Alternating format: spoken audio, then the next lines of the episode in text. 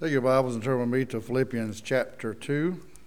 Philippians chapter 2. Philippians chapter 2, verse 6.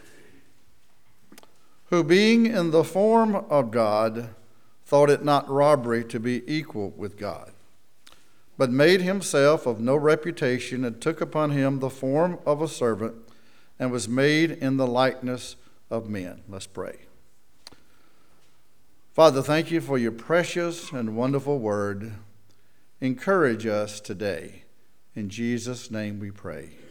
Amen.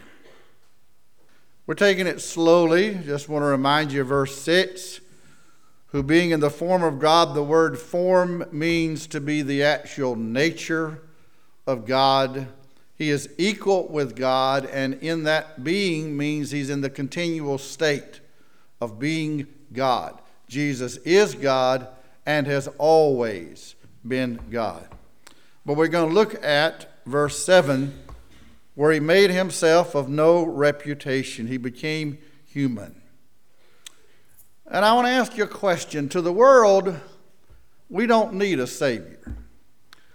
To the world, it's kind of silly. What, what do we need a Savior for? We're, we're good enough.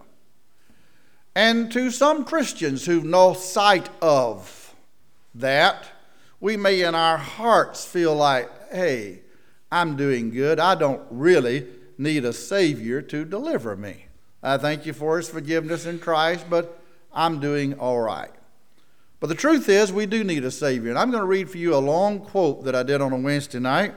Hopefully, I'll be able to get to my sermon, but here we go. What is happening on a national and worldwide scale is simply the magnification of what is happening on an individual level. As personal problems, animosities, and fears increase, so that our counterparts in society at large. Human beings are in the hold of a terrible power that grips them at the very core of their being. Left unchecked, it pushes them to self destruction in one form or another and that power is sin, which is always bad news. The basic element of fallen human nature is the exaltation of self, the ego. When Satan fell, he was asserting his will above God's. Five times he declared, I will. In Isaiah 14, he says, How art thou fallen from heaven, O Lucifer, son of the morning? How art thou cut down to the ground, which didst weaken the nations? For thou hast said in thine heart, I will ascend into heaven. I will exalt my throne above the stars of God. I will sit also upon the mount of the congregation in the sides of the north. I will ascend above the heights of the clouds. I will be like the Most High. Much of modern Western society has been so enamored with the thoughts of self esteem and self will that virtually every desire has come to be considered a right. The ultimate goal in many lives today is little more than perpetual self satisfaction. Every object, every idea, every circumstance, and every person is viewed in light of what they can contribute to one's own purposes and welfare. Lust for wealth, possession, fame, dominance, popularity, and physical fulfillment drives people to pervert everything they possess and everything they know. There's the constant danger of using people rather than loving people and using things. When that temptation is succumbed to, to stable and faithful personal relationships become impossible. By nature, mankind is self centered and inclined to have his own way.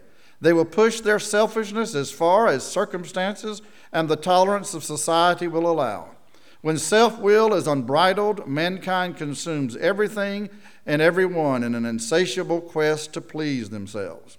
When friends, fellow workers, or a spouse cease to provide what is wanted, they're discarded like an old pair of shoes. A person engulfed in self will and self fulfillment becomes less and less capable because as the desire to possess grows, their desire for others withers. When we forfeit selflessness for selfishness, we forfeit the true source of joy. Selfish seeking alienates a person from everyone else, including those who are closest and dearest. The end result is loneliness and despair.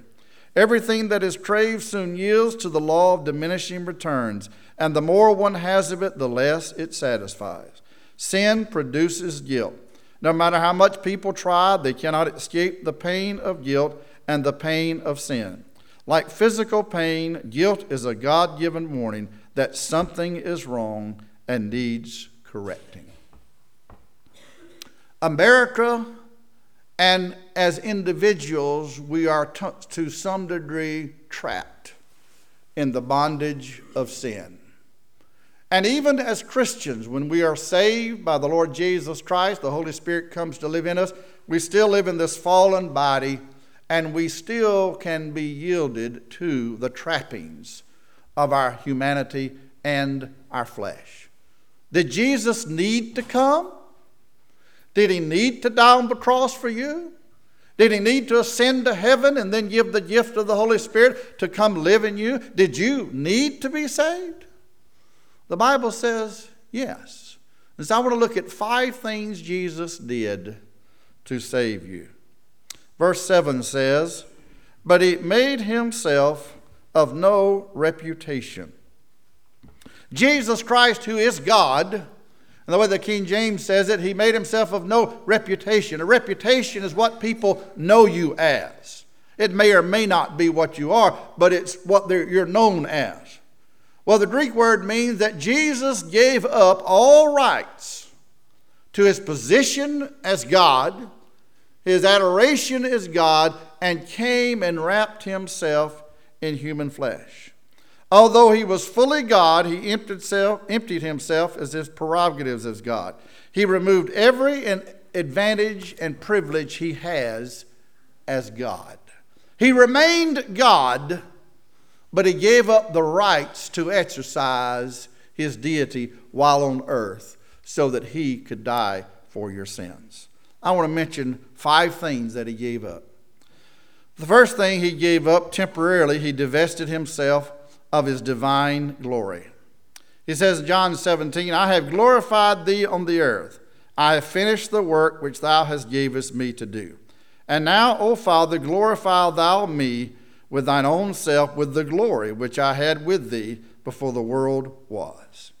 Jesus Christ, as God, was worshiped constantly by the angels, worshiped constantly by the saints of old. He was given all the glory and the majesty and the grandeur of being God. Even if you took the highest king in all of their palace, or anything the president experiences in the White House, that pales in comparison to Jesus and the glory that was his throughout all eternity. But he gave it all up. He gave up all that. He didn't cease to be God, but he gave up the glory as God and became a man. Quote says it this way He submitted on earth to misunderstanding, denials, unbelief, false accusations, and every sort of reviling and persecution by sinful man. Jesus who is God, wrapped himself in humanity and endured every criticism and every rebuke, and even to the point that he suffered by the self righteous Pharisees. He suffered the, the, the, the, the difficulty of being persecuted and then hung on a cross. Jesus willingly gave up the rights to that glory. He did not forfeit that glory, but he had it within his humanity where he received no honor. The time of the Mount of Transfiguration, the Lord Jesus Christ enabled the disciples to see the glory and who he really was. And so he shined forth as the sun. Jesus Christ gave up that glory to become a human being, to live on this earth. The second thing he gave up he divested himself of his independent divine authority. He said in John 10, I and my Father are one. But he also said in John 5, I can of mine own self do nothing. As I hear, I judge, and my judgment is just, because I seek not mine own will, but the will of the Father which has sent me. John 6 says, For I came down from heaven not to do mine own will, but the will of him that sent me. And he went a little further and fell on his face and prayed, saying, O my Father, if it be possible, let this cup pass from me. Nevertheless, not as I will, but as thy wilt. He gave up the right to his own divine exercise of authority. Do you know that a king or a queen has total ability to rule, and their rulership is to be accepted because they have that authority? Well, Jesus Christ had all divine authority to exercise everything there was, and yet he made himself of no reputation, and he came to earth to wrap himself in humanity and voluntarily submitted to the Father to do that which the Father said, even going to the cross. He temporarily divested himself as divine exercise as some of his divine attributes. He did not stop being omniscient, omnipresent, omnipotent, but he limited himself to the full exercise of those. Matthew 24 says, But of that day and hour knoweth no man, no, not even the angels of heaven, but my Father only. And his humanity, he gave up some of the free exercise of his ability as God. He healed and he did things in his deity, but he also, in some degree, submitted and depended upon the Holy Spirit to produce some of those. He freely gave all that up. When he walked on this earth, no one really knew he was God. They knew he could do miracles, but they didn't understand it because he voluntarily gave up his rights to exercise his rights as God. Fourthly, he temporarily divested himself of eternal riches. He says in 2 Corinthians 8, For you know the grace of our Lord Jesus Christ, that though he was rich, yet for your sakes he became poor, that you through his poverty might be made rich. Now he's not talking about become wealthy. That's not what he's talking about. He says that's not the point. He gave up heaven's riches and glory so that we one day would enjoy heaven's riches and glory. I've not been to heaven. I don't know what it's like. I read a little bit in Revelation, and I can tell you what, it is a glorious, majestic place. Well, he gave all that up. He made himself of no reputation, which means he divested himself of all that he was while still remaining God and wrapped himself in humanity. Bible says he had no place to lay his head. He got hungry, he got sleepy, he got experienced pain, he experienced all on this earth. He gave all of that glory up so that you could experience his glory in heaven one day. And lastly, he temporarily gave up his intimate relationship with the Father. Matthew 27 says, And about the ninth hour, Jesus cried with a loud voice, saying, And he said those words, That is, My God, my God, why hast thou forsaken me? I don't understand fully the closeness between the Father and the Son, both being God, and yet completely in total communion with one another throughout all eternity. Well, Jesus Christ broke that, came to earth as a human being, wrapped himself in his humanity, and submitted to the Father, and then on the cross, that intimate relationship that he communed with in prayer was absolutely broken. And he was treated as a sinner. He was crucified as a sinner. The Father turned his back upon them, even to the point where Jesus always called him the Father, but he didn't hear. He said, My God, my God, why hast thou forsaken me? Because he took the sin of the world upon himself and lost that close relationship with the Father. Christmas what is Christmas? You know, we buy gifts, we do a lot. I've been shopping, and there's nothing wrong with that. We do all that. But I will say this as I'm growing in the Lord, Christmas is beginning to mean a little more as I understand a little bit of what Jesus Christ did. I don't believe that very few of us, very few of us, if suddenly some rich uncle or someone gave to us millions and millions and millions and millions and millions of dollars, and we suddenly had a position in the top echelon of America, maybe even being somewhere going to England, and they made us the king or the queen. And we found out that people needed saving, and we would give all that up so that we could go and live and provide a way that they could be saved. For God so loved the world that he gave his only begotten Son, that whosoever believeth in him should not perish, but have everlasting life. He gave himself up of his reputation, and he came to earth. As I said last week, Christianity is the raising of God in our thoughts and our minds and the lowering of ourselves in humility and appreciation of Him.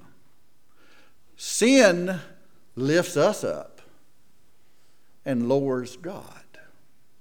That's why you have people talk the way they do today. I get on some websites to kind of keep up with what the world's doing, and there's a couple of them I just had to quit because they give all the quotes of what the world says, and it's just mere profanity, it's just wickedness, it's just awfulness. Somewhere the other day, and just passing by, and someone just used the Lord's name in vain, and it just, oh, it actually hurt. It hurt me. and I'm like, do you not know what you're doing? Do you not know who you're talking about? When we as Christians want to control everything and be in charge of everything and want to run our lives the way we want to, we diminish the glory of God who came to us. So he says, Have this mind in you like Christ, a willingness to give up my rights and my prestige. I don't mean you have to sell everything, but give up my rights and try to get along with people. You want your way? Okay.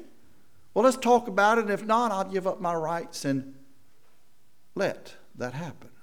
I'm not going to come and say, hey, hey, hey, I demand this, I demand that. No, I'll voluntarily allow to be loving and patient and kind and forgiving and gracious. I can tell you this you and I kind of make it real fancy about the problems. The truth is, the problems are always the same their lust, their greed, their jealousy, their bitterness, there's hard feelings, there's all kinds of things. When people say things out of their mouth, a lot of it is just a reflection of their jealousy and their envy and their bitterness in their hearts.